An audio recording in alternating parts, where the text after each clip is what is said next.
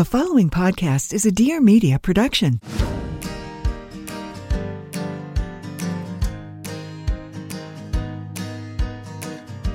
This is Being Bumo, a podcast for the modern parent that wants to be the best version of themselves while being the best parents they can be for their kids. We'll be spotlighting parents and experts who are not only inspiring, but also willing to share with us how it really is. Because as we all know, parenting can be equally as rewarding as it is challenging. We're here to make your life easier, a little less stressful, and help you navigate through this complex thing called parenting.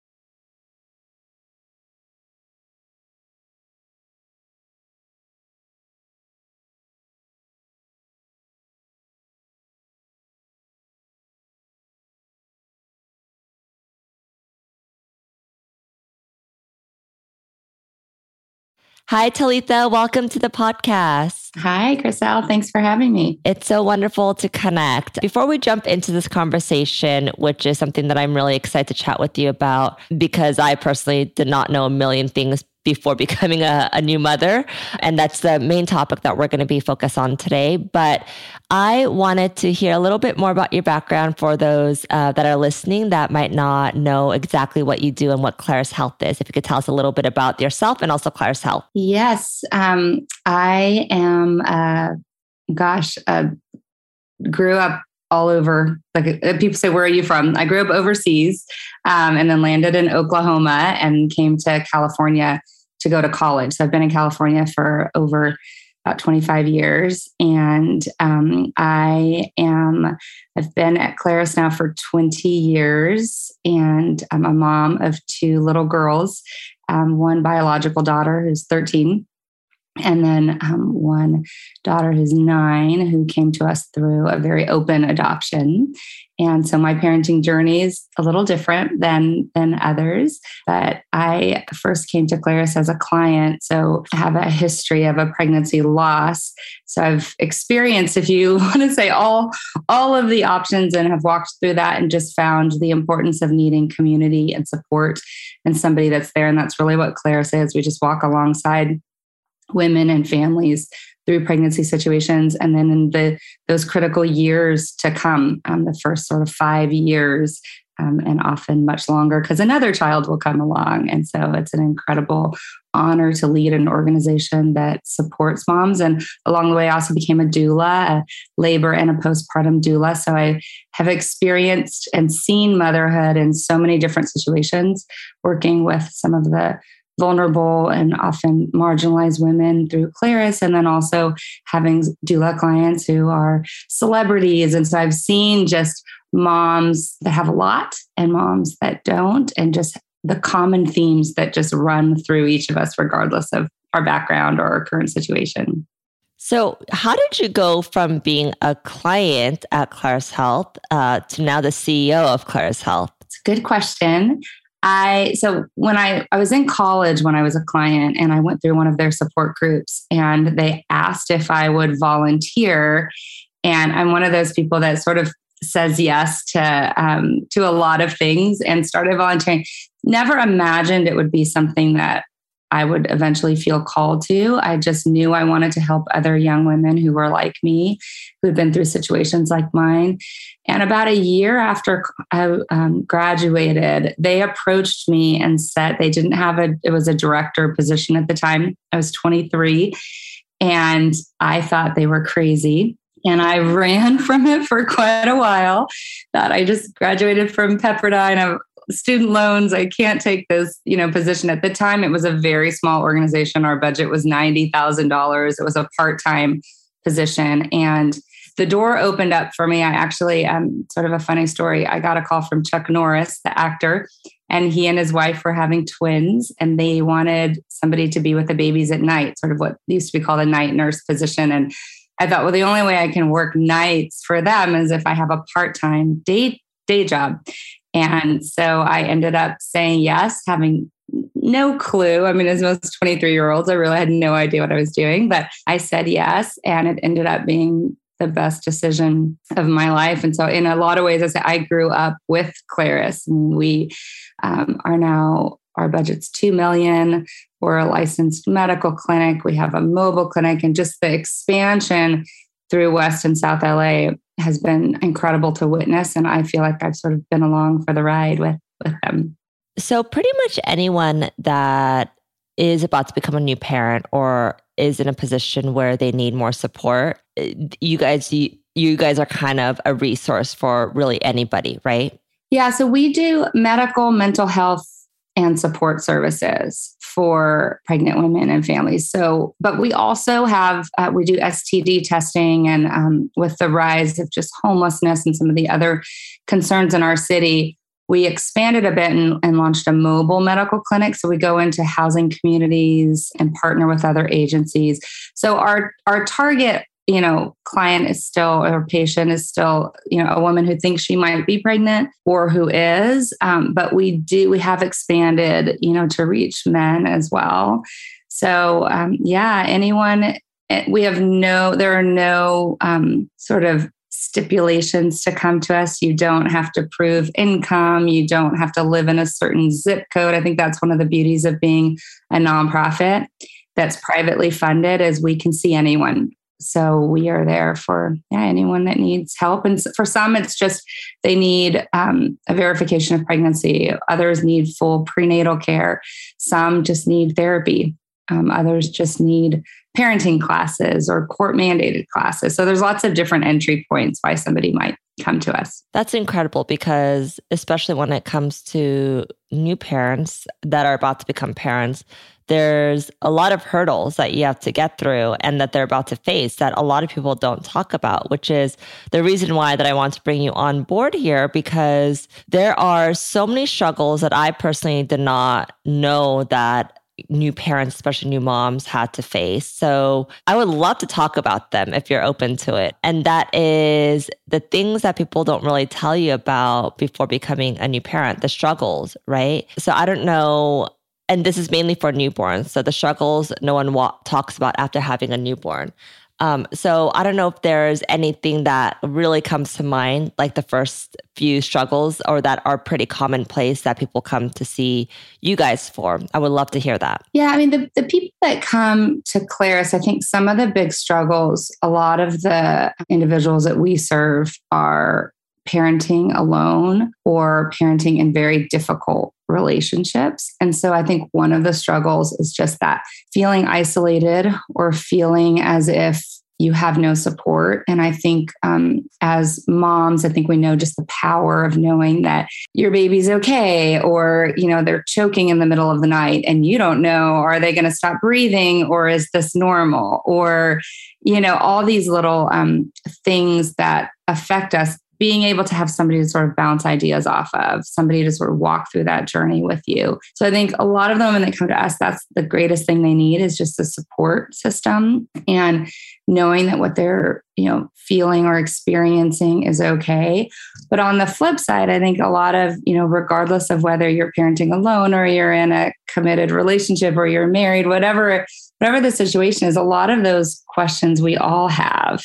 And a lot of times, you know, your husband or partner doesn't have the answer and they don't necessarily know. And I think, you know, one thing I've noticed in a lot of the years is a lot of parents, we try to parent from our head. You know, you read all these books before the baby's born, or you're reading online, and then you have this actual tiny human, and suddenly none of that makes any sense. No, you forget all the books that you've read, I was definitely one of them. Yeah. And you can't, I think I was, you can't parent from your head, right? So mm-hmm. much of it is your heart and your gut. And I will say sometimes, you know, we work with really young moms and sometimes they, it's easier for them to parent from their gut because they just don't know. So they just go, well, the baby seems fine or they seem unhappy. Let me solve what is making them unhappy versus the more educated mom sometimes we try to think could be this it could be this it could be this. We run to the internet. We're thinking oh my gosh you know so i think there are a lot of um, struggles. And i think that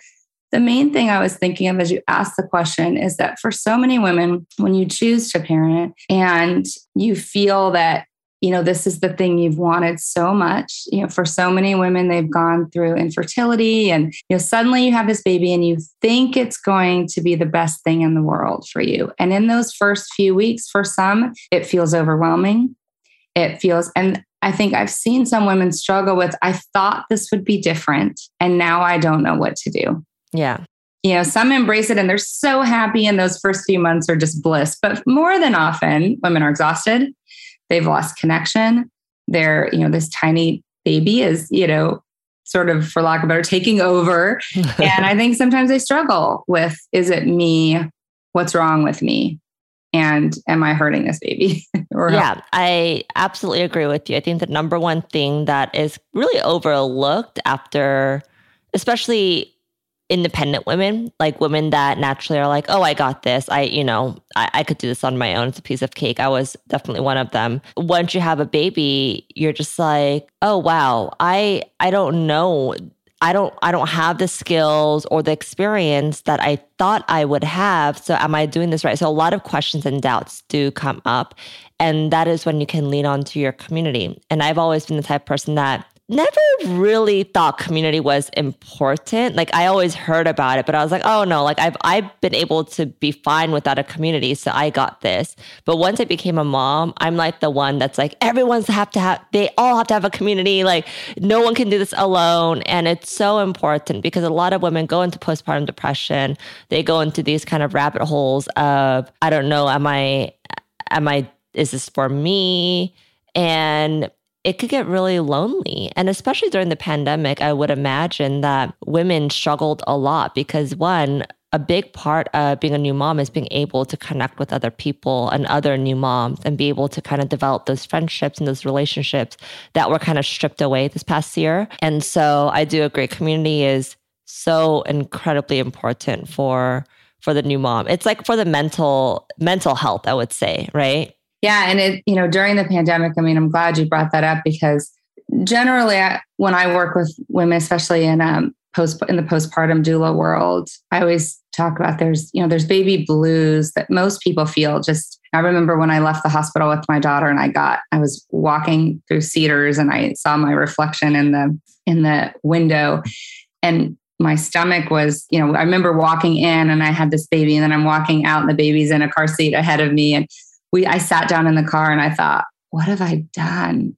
Like they're giving me this baby. And I was a doula. Like, I know what I'm doing. And I remember just this cloud, right? This like dark cloud for a minute. And then we got home and somebody had left a basket of food on my doorstep. And just that little tiny gesture it's like, oh, no, this is great. And then I was a type of person that needed a lot of visitors. I needed people to come over. So then the pandemic hits. And I think I worked 327 out of 365 days overnight with families because their family wasn't coming.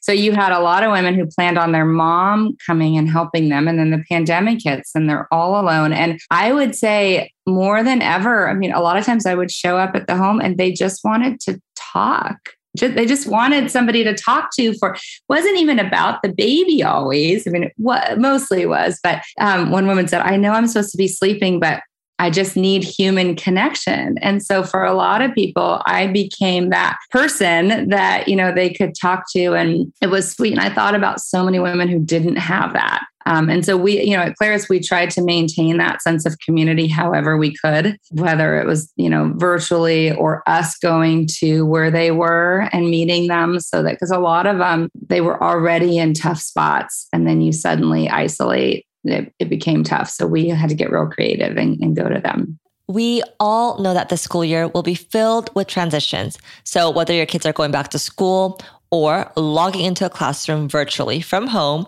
And as parents, I know, I know it can be time consuming to give your kids the extra help that they might need this school year. Well, here's a bit of help for you. Hands on science and art projects you can get delivered right to your door called KiwiCo. I was even surprised how much I love this as an adult. So I've worked on several projects already from KiwiCo with my oldest daughter, Chloe. But most recently, I've actually worked on a new project with my three year old daughter, Colette, and that was Space Search. It was a space themed koala crate. We made a sensory box full of felt shapes like rockets and stars and learned about space through tactile play. Then you decorated your crate using planet stickers and you painted it yourself. I mean, it was so much fun. She was so engaged with the project for, I would say, at least an hour. I love that it was an easy enough project for my three year old to do on her own with a little bit of guidance, but really different than what she is usually used to. We've done many, many crates with my oldest daughter, Chloe, but this was Colette's first crate and she loved it so much. It was also her first time learning about the solar system, and now she keeps pointing to any objects in the sky asking if it's Mars. I just ordered her the baking and fractions project and the mini cake decorating one because it's her birthday. She asked for more projects, so I just ordered her the baking and fractions project and the mini cake decorating one since her birthday is just around the corner. Your child can get super cool, hands on science, art, and geography projects delivered to your door every month. They'll be so excited to see these arrive in the mail. You'll be surprised at how high quality the materials are too. These are real engineering, science, and art projects for your children.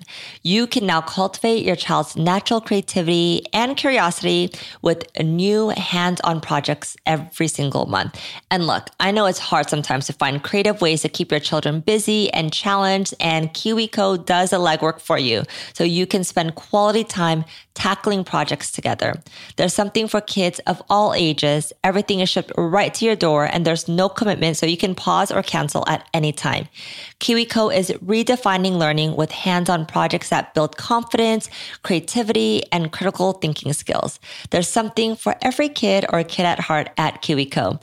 Get 50% off your first month plus free shipping on any crate line with code BUMO at kiwico.com. That's 50% off your first month at K-I-W-I-C-O.com with promo code BUMO, B-U-M-O. Hey, friends. My name's Olivia Perez, and I'm an entrepreneur, journalist, and the host of the Friend of a Friend podcast. Every Monday, I meet with some of today's youngest and brightest entrepreneurs to make space to tell their stories and shine a light on who I believe to be the next generation of luminaries. I'll interview up and comers and game changers, from brand builders to personalities, activists, artists, and thought leaders from around the world. Each episode lets you be a fly on the wall during one of the greatest pep talks, like a conversation between you and a friend, or a friend of a friend. See you there. Yeah, it just reminds me how important just having an outlet is because you know, I I'm a huge believer in therapy. I'm in therapy myself pretty much like all year round. When times are good, I'm in therapy. When times are bad, I'm in therapy. But mainly because not that I'm in therapy because I'm having like aha moments left and right, but it puts me in a place where I could continue to practice to be like speak my mind, right? Because I'm naturally a, a, bit more introverted. Funny enough, me having a podcast, um, I have to talk all day, but like my natural being is being more introverted and to myself. So what therapy does is it allows me to to kind of practice speaking out loud, speaking how I feel, the experiences that I'm going through.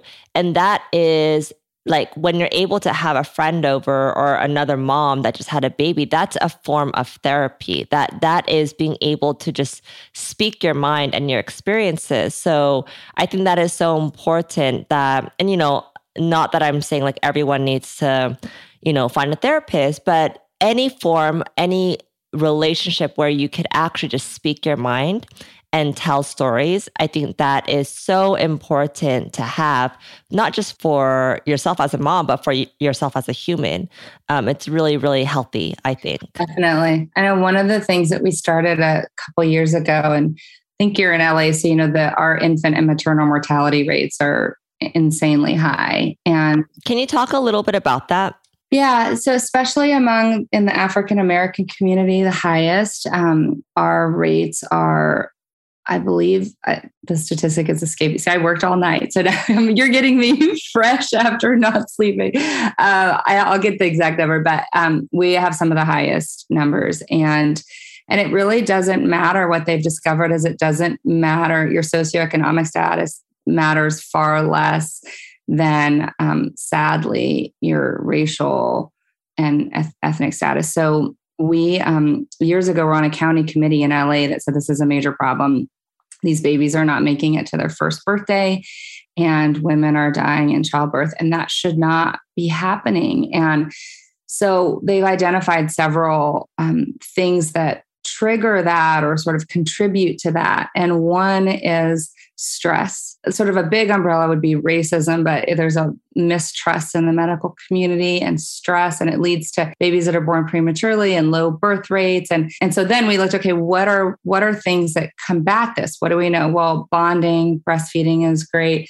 Having a medical community where you feel heard and trusted, and then walking through this with others. And so there's a prenatal program called Centering Pregnancy, and it's based on a model of group prenatal care. So, exactly everything that we're talking about. The idea that when we're alone, especially if you walk into a visit or say a doctor's visit, you're into it's intimidating. It was intimidating for me. Mm-hmm. I ended up making some very different choices in who I saw when I was pregnant based on the fact that I was intimidated. I didn't feel like I could answer all my questions in the three and a half minutes that were allotted, right? I didn't want to be. So but for a lot of the patients we serve, they don't have that luxury. So we launched the centering pregnancy in 2018. And what happens is every visit that you go to, you are grouped. So you have your first visit, say you're eight to 10 weeks pregnant, and then you're put in a group with women that are all due within one month of you. And every visit after that, you do as a group. And so every week you're in a circle, and the visits are about an hour and a half. They include, well, pre pandemic, they included food. So we would um, talk about healthy eating and we they would eat. They would have um, time where they got to pick topics so they could just write on the board what they want to talk about. And it could be swollen ankles or it could be um, relationship issues with my partner or parenting alone, whatever it was. So they would bring that up. Then they do the education. So what you're getting is you're getting childbirth education, you're getting therapy, you're getting nutrition. And what I love is every um, mom in the program starts to, they take ownership of their own pregnancy as well. So they do their own weight. We show them how to check their blood pressure.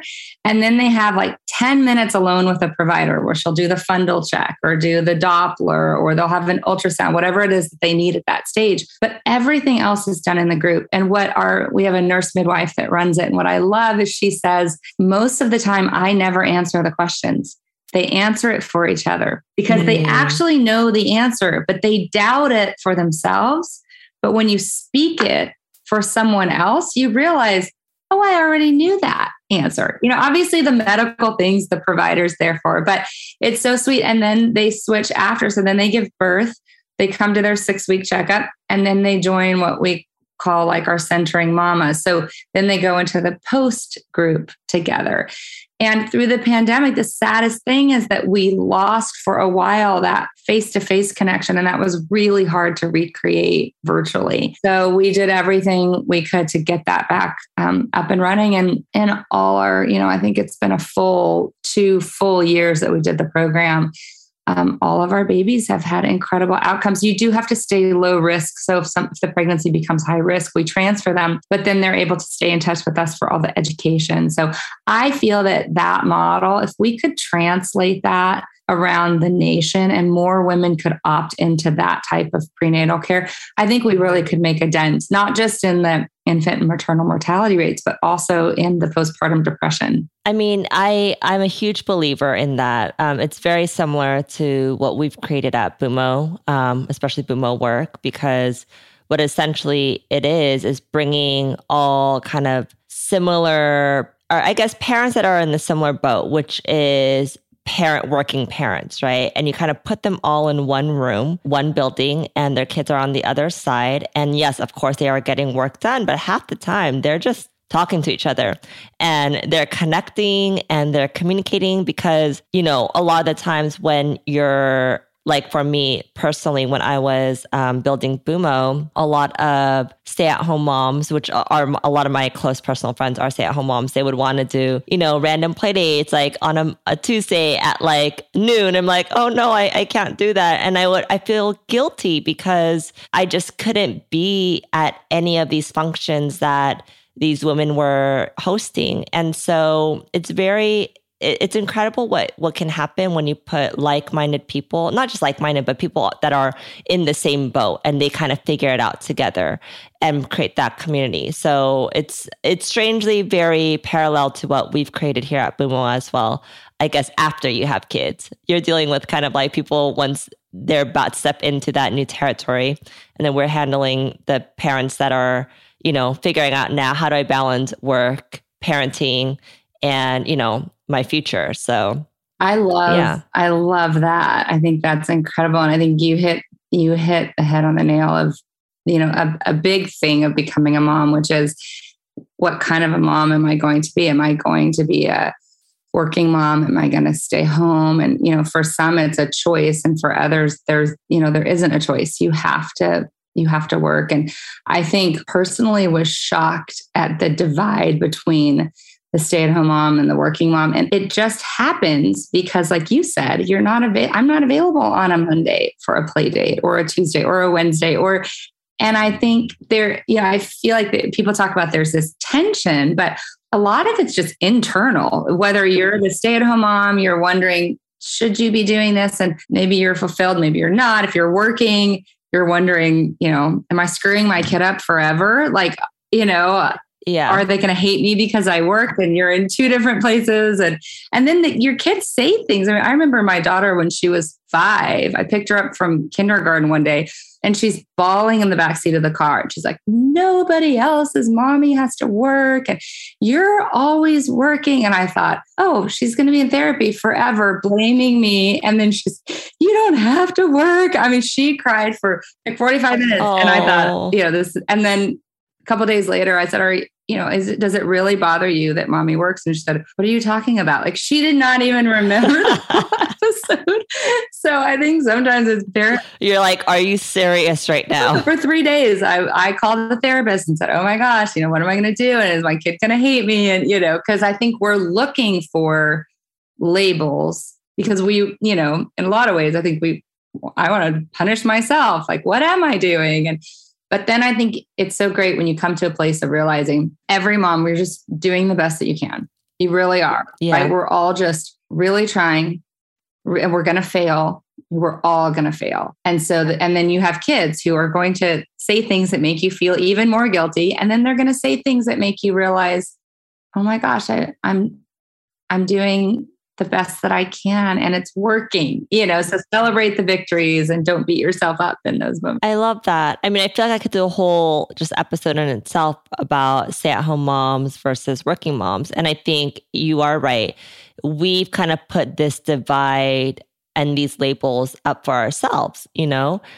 And it's mainly because of the schedule differences that a lot of stay at home moms and working moms can't really hang out, right? But personally, most of my friends are stay at home moms, and I'm like the token one that is always working. But nonetheless, we have a wonderful connection because we understand each other and we don't judge each other about that, right? And so I think it just comes down to, you know, everyone had, if you have a choice, I think that's the number one thing, right? Not everyone has a choice. But if you do have a choice, you shouldn't be judged for one or the other, right? And even if you don't have a choice, right? And you have to work, and that is for kind of, you know, for the like, if you don't work, then how are you going to eat, right? And so I think the bottom line here is that it doesn't matter. Everyone has their own story, and we're all moms at the end of the day. Um, we all love our kids equally the same, and we're all trying our best. Our circumstances do look different, um, and I think we all still want the same things for our kids, right? And for ourselves is to be happy and raise happy children, healthy children. Um, but yeah, I I do agree. Like I I've gone through that was actually one of the things that I wasn't expecting actually after becoming a new mom was the amount of guilt that I felt for working. And that was definitely something that I was not prepared for because I've always prided myself in being this career woman and always kind of being independent. But then once I had this child, all of a sudden I felt guilty for feeling that way and loving my job and wanting to work because I did have that choice. I was lucky enough to have that choice of, okay, do I work or do I not work? But I chose to work. And that decision actually made me feel so guilty. And that was something that I didn't expect. Obviously, I've, you know, six years into it now, I've come to terms with it. Um, but sometimes I still find myself being like, oh, like I wish. I wish I was a, a, bit more available for the kid to do this pickup or that pickup or whatnot. But I think we all just kind of have to check ourselves at the end of the day. I don't know if you have any other things that you've experienced that you weren't expecting once you became uh, a new mom.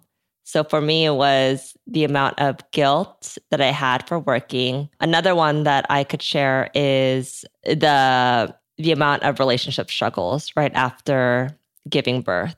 That was definitely an eye opener for me because no one really prepped me for that. I always knew that oh yeah, there might be some dry periods, but the dynamic changes a lot after you have a kid.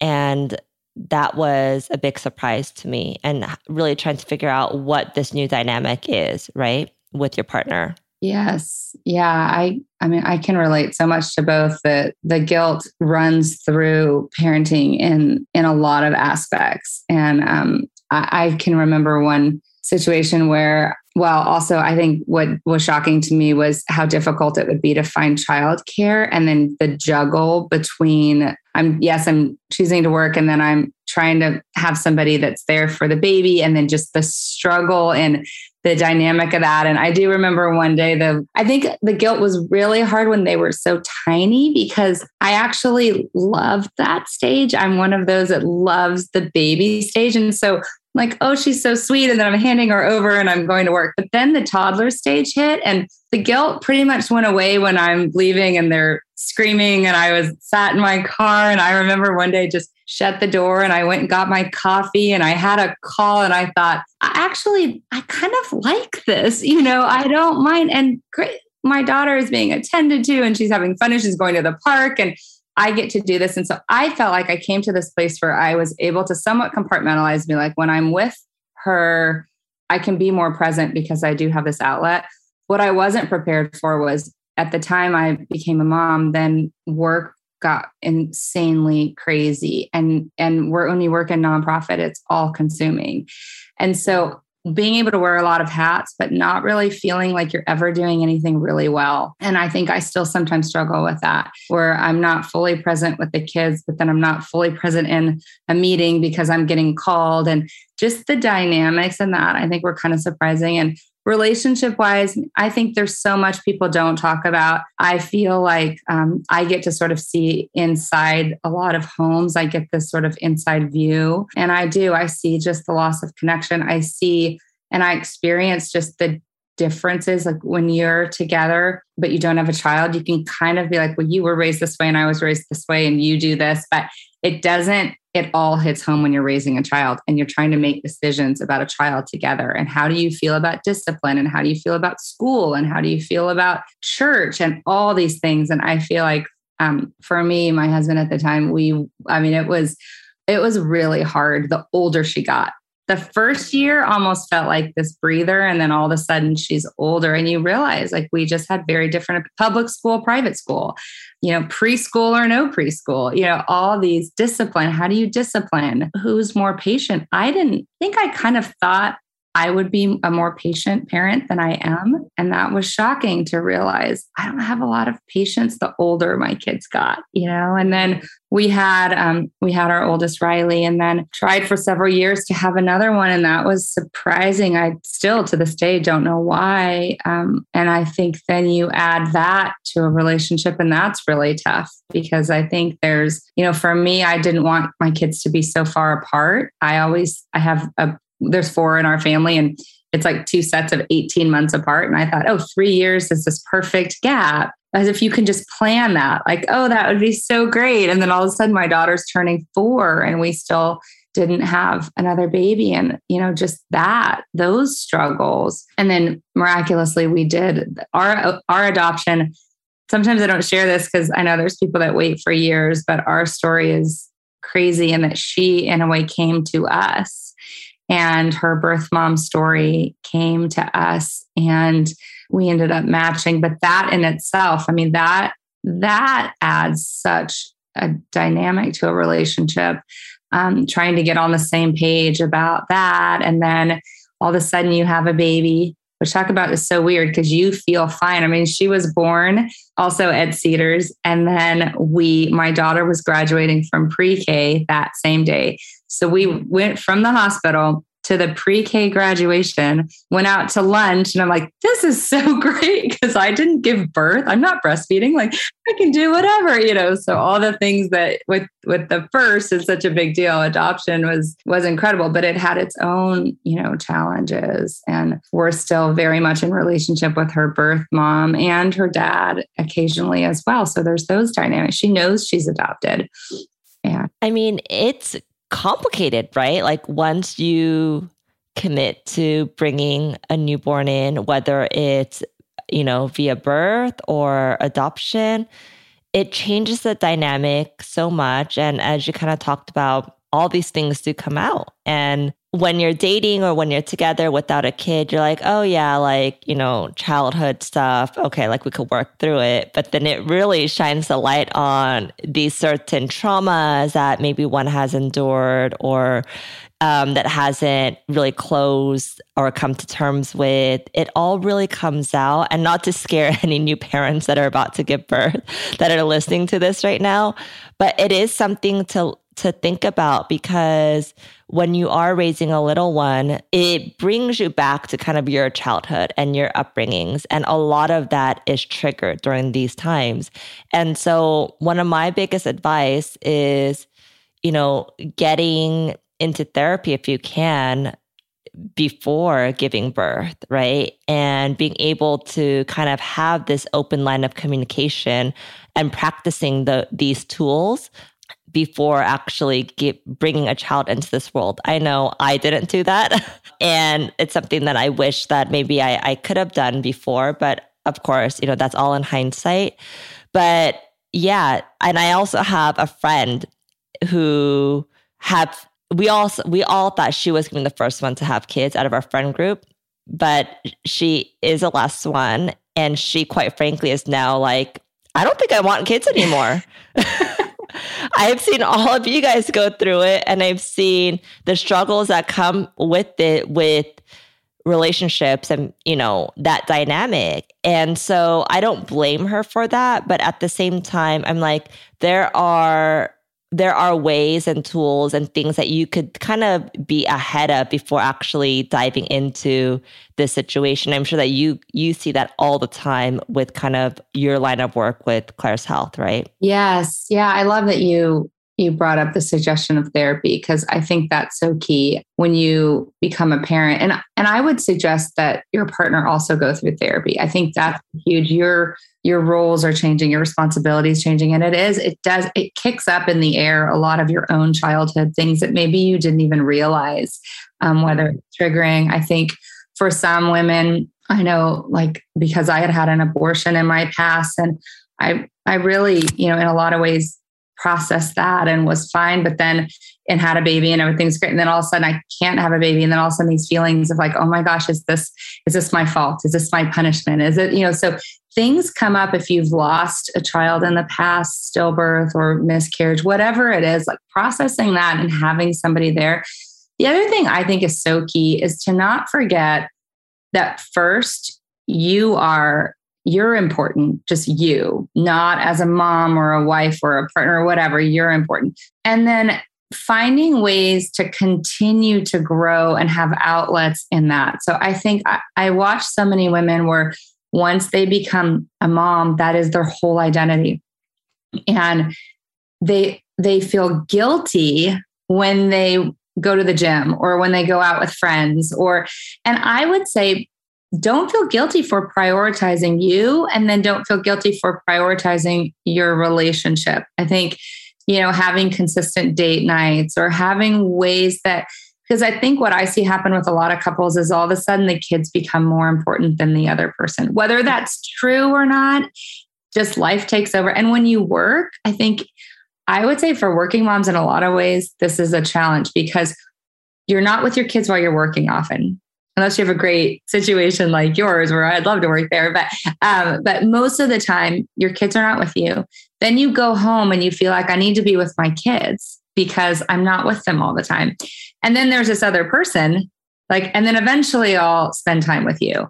And I think there has to be a way to prioritize you, your partner, your children, like to make sure they're not first doesn't mean you don't love them. It means you love them so much that you know you need to be healthy and in mm. a good place and in a healthy relationship to then parent from that. I think we've normalized parents becoming the martyr and especially moms where they feel like they've given up everything.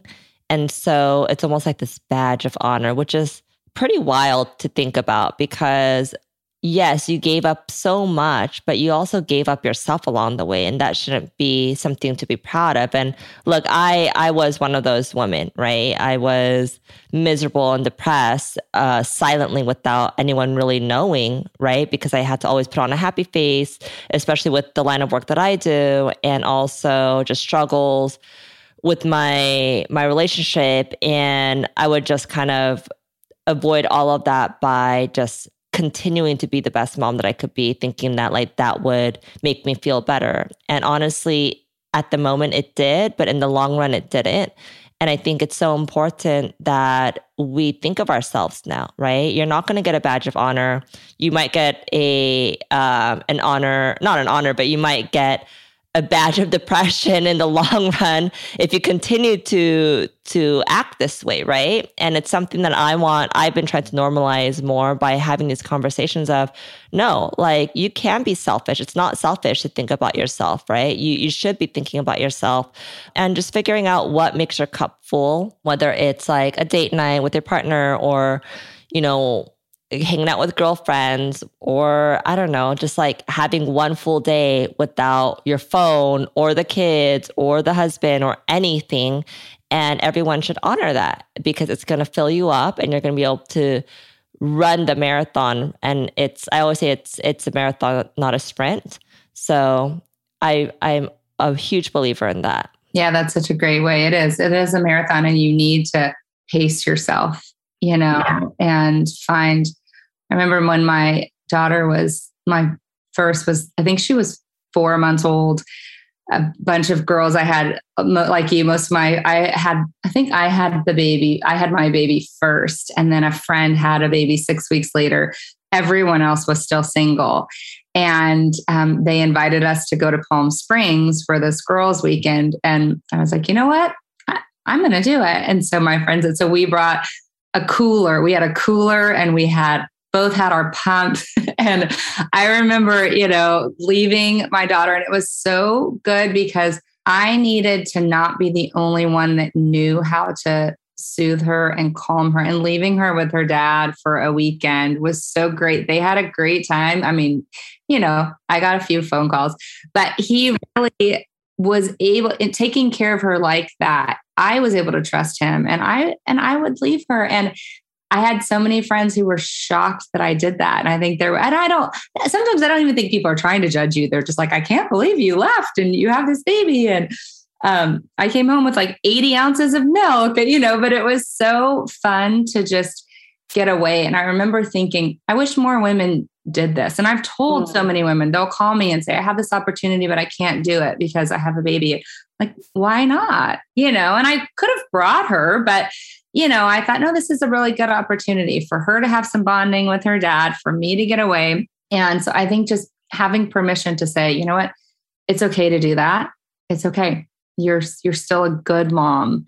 You know, if you take some time for you is like super important. Yeah, I love that. And I love when I see other moms like going out and they're like, yeah, I just left the kids at home with my partner. And I'm like, good for you. You know, they they could handle it and you deserve this. And they're just like having their drinks, having the time of their lives. I have a few few mom friends that are like that, that are really good about that. And I love that they're normalizing that, right?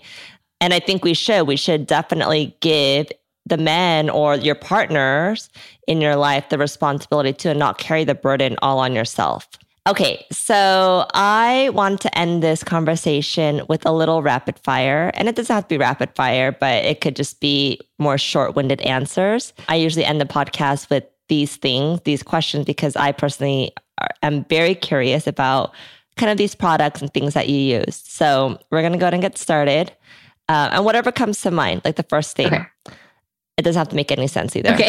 Your most used parenting ish product. So it could be parenting. It doesn't have to be parenting. It could be any product that you use the most. Am I answering this for when they were little? Uh, sure. Whenever. Uh, pacifiers. Oh yeah. Which pacifier do you use? So I love the MAM. Those little, little almost like butterfly looking ones.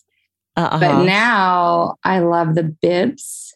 Those circle ones. They stay in their mouth. I'm all about it staying in the longest. So I have to say that the pacifier with my second has been a real struggle because I cannot get her to stop using her pacifier. And she's almost three. And I'm just like, okay, girl, like, we need to, once you turn three years, I, I keep telling her, I'm like, your three year old birthday is coming up. And we're going to say bye bye to your passy. And she'll think about it and she'll be like, I don't want to be three. and I'm like, you're turning three. you have no choice.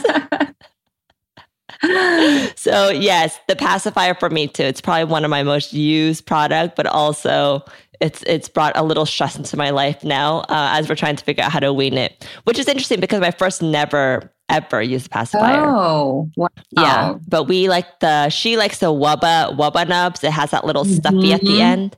She like sleeps with it and Your cuddles with it. Does. Yeah. yeah.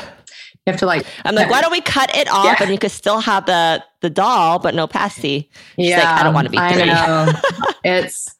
I always tell people you can't cut their thumb off if they, you know, if they thumb suck. You know, some people are like, I hate the pacifier. I'd rather they suck their fingers. I'm like, well, you can't cut their fingers off, but you can cut the passy. But then I'm like, oh, I did that, and it's brutal. Yeah, the getting rid of it there's a window and if you miss the window it's like i definitely missed the window so now I'm like, wait, should I just let her? Should I just let her?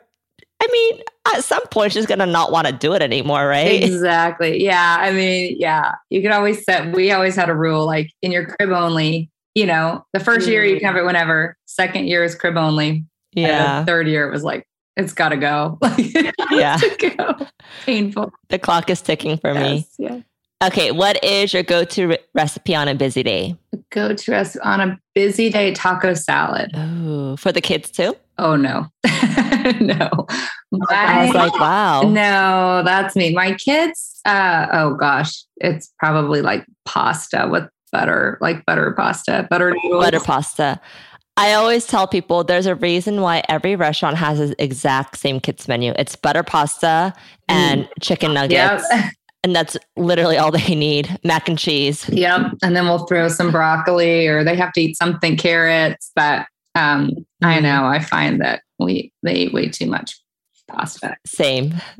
Best parenting hack or tip? So I love, I'm all about sleep, all about, so I'm like a sleep trainer, right? So my, I'm all about sleep associations and like where they sleep and, and not rigid scheduling, but scheduling. So my tip is silk. It's bizarre. Silk blanket. So I have this company I use with these little tiny silk blankies and they say that silk feels like the lining of the uterus. So it's very familiar. So the baby has been sort of up against the silky feeling the whole time in utero. So when you're getting them used to sleeping in, you know, their own little space, whether it's the snoo or whatever, I lay this little silk blankie and they lay on top of it. And Oh. pediatricians all tell me it's fine, even though they can't tell you it's fine. But they, you know, and so their head is on top of it. So what happens is they get super from that feeling of silk is very familiar and soothing. And moms, when you're nursing the baby, you can put it on you so it smells like you.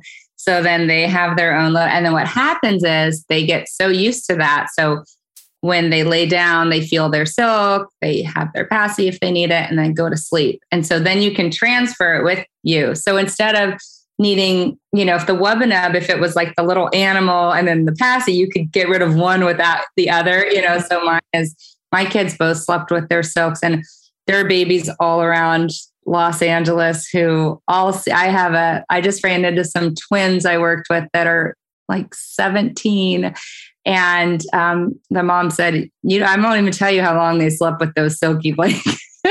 and they loved it. So my daughter still has one, my nine-year-old, and you know, she when we travel, she's like, "I have to take my silky."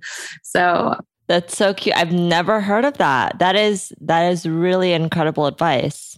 And I personally love a good silk pillow. So I know it's great for the hair, you know, everything. So yeah, I use this company called Ali Zaba, and I helped. She was a mom friend whose baby wasn't sleeping, and I said, just get a piece of silk, and she's it was like genius for her baby. So she started the company, started making the blankets.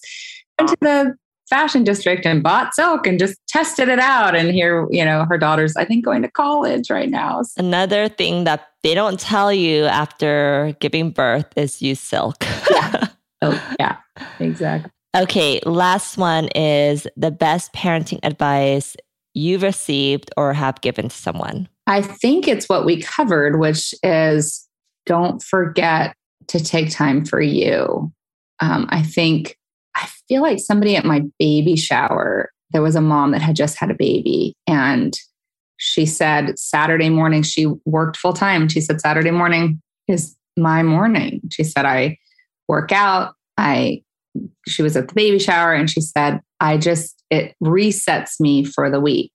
And I really feel like whatever that looks like, it could just be a bubble bath. You know, it might not be that you're taking, you know, all this time, but just not forgetting that you, your emotional, physical health and relationships are super important to your role as a mom. I love that. I love that it's it's part of the role of being a mom.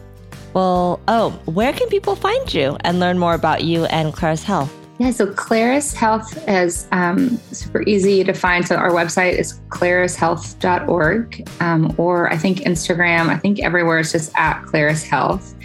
And then I, you can find me either through the Claris Health website, my email's in there, or Instagram. I think I'm Talitha J. Talitha J. Awesome. Well, thank you, Talitha, so much for um, just sharing your insights with me and having this honest conversation. I really appreciate it. And I will talk to you soon. Thank you. Okay. bye. Bye.